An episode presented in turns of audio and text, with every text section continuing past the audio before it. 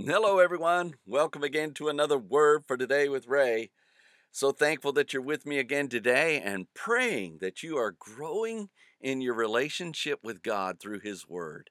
That's the purpose of this uh, podcast, and it's only my only desire is that you would grow in the Word and that others will grow in the Word. So share about this opportunity with others who maybe don't have time to just read the Bible. Four or five minutes in the Word in a verse a day just blesses people, especially over time. It'll bless you, and that's uh, my reason for doing so, as well as just sharing the worship to the Lord for doing this. So let's go to Him in prayer as we start our study today.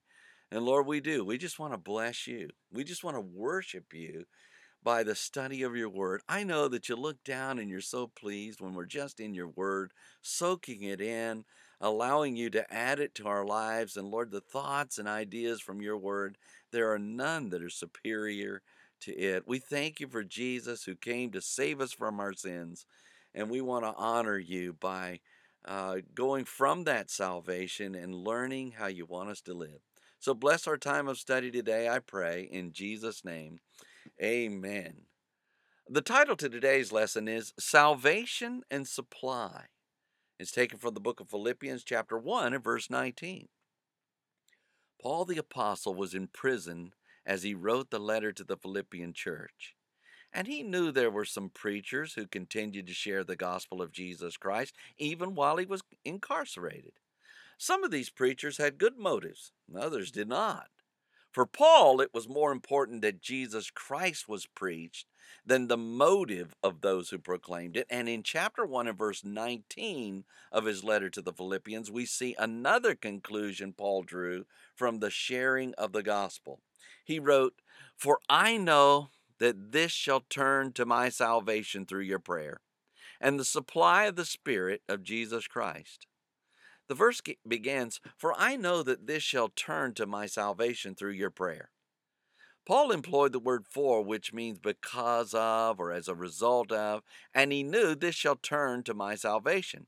Because these men were proclaiming the gospel, they were fulfilling the very drive of Paul's life. In other words, because these men shared the plan of salvation, Paul's mission was being completed, and he believed their preaching would lead to his own salvation from the imprisoned state in which he found himself.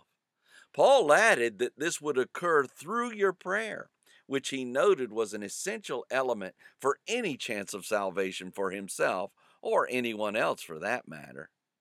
The verse goes on to say, and the supply of the Spirit of Jesus Christ.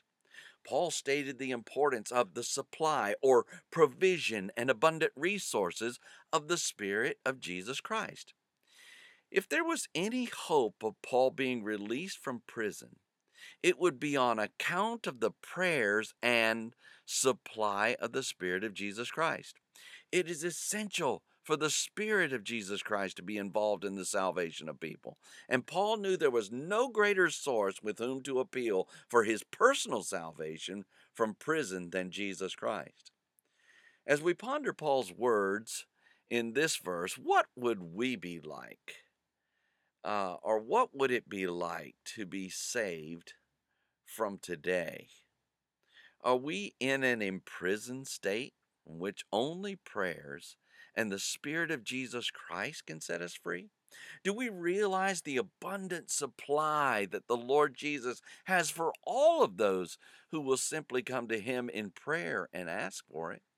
Oh, if we feel jailed, incarcerated, or confined by anything today, let us pray to the Lord God Almighty, whose abundant supply of the Spirit of Jesus Christ will not only set us free, but will release every soul who will turn to him in repentance. Next time, Paul shares how it is important that Christ be magnified in his body. So read ahead, and we shall join together then. Until tomorrow, there is more. And may the Lord bless you and keep you. May he make his face to shine upon you and be gracious unto you.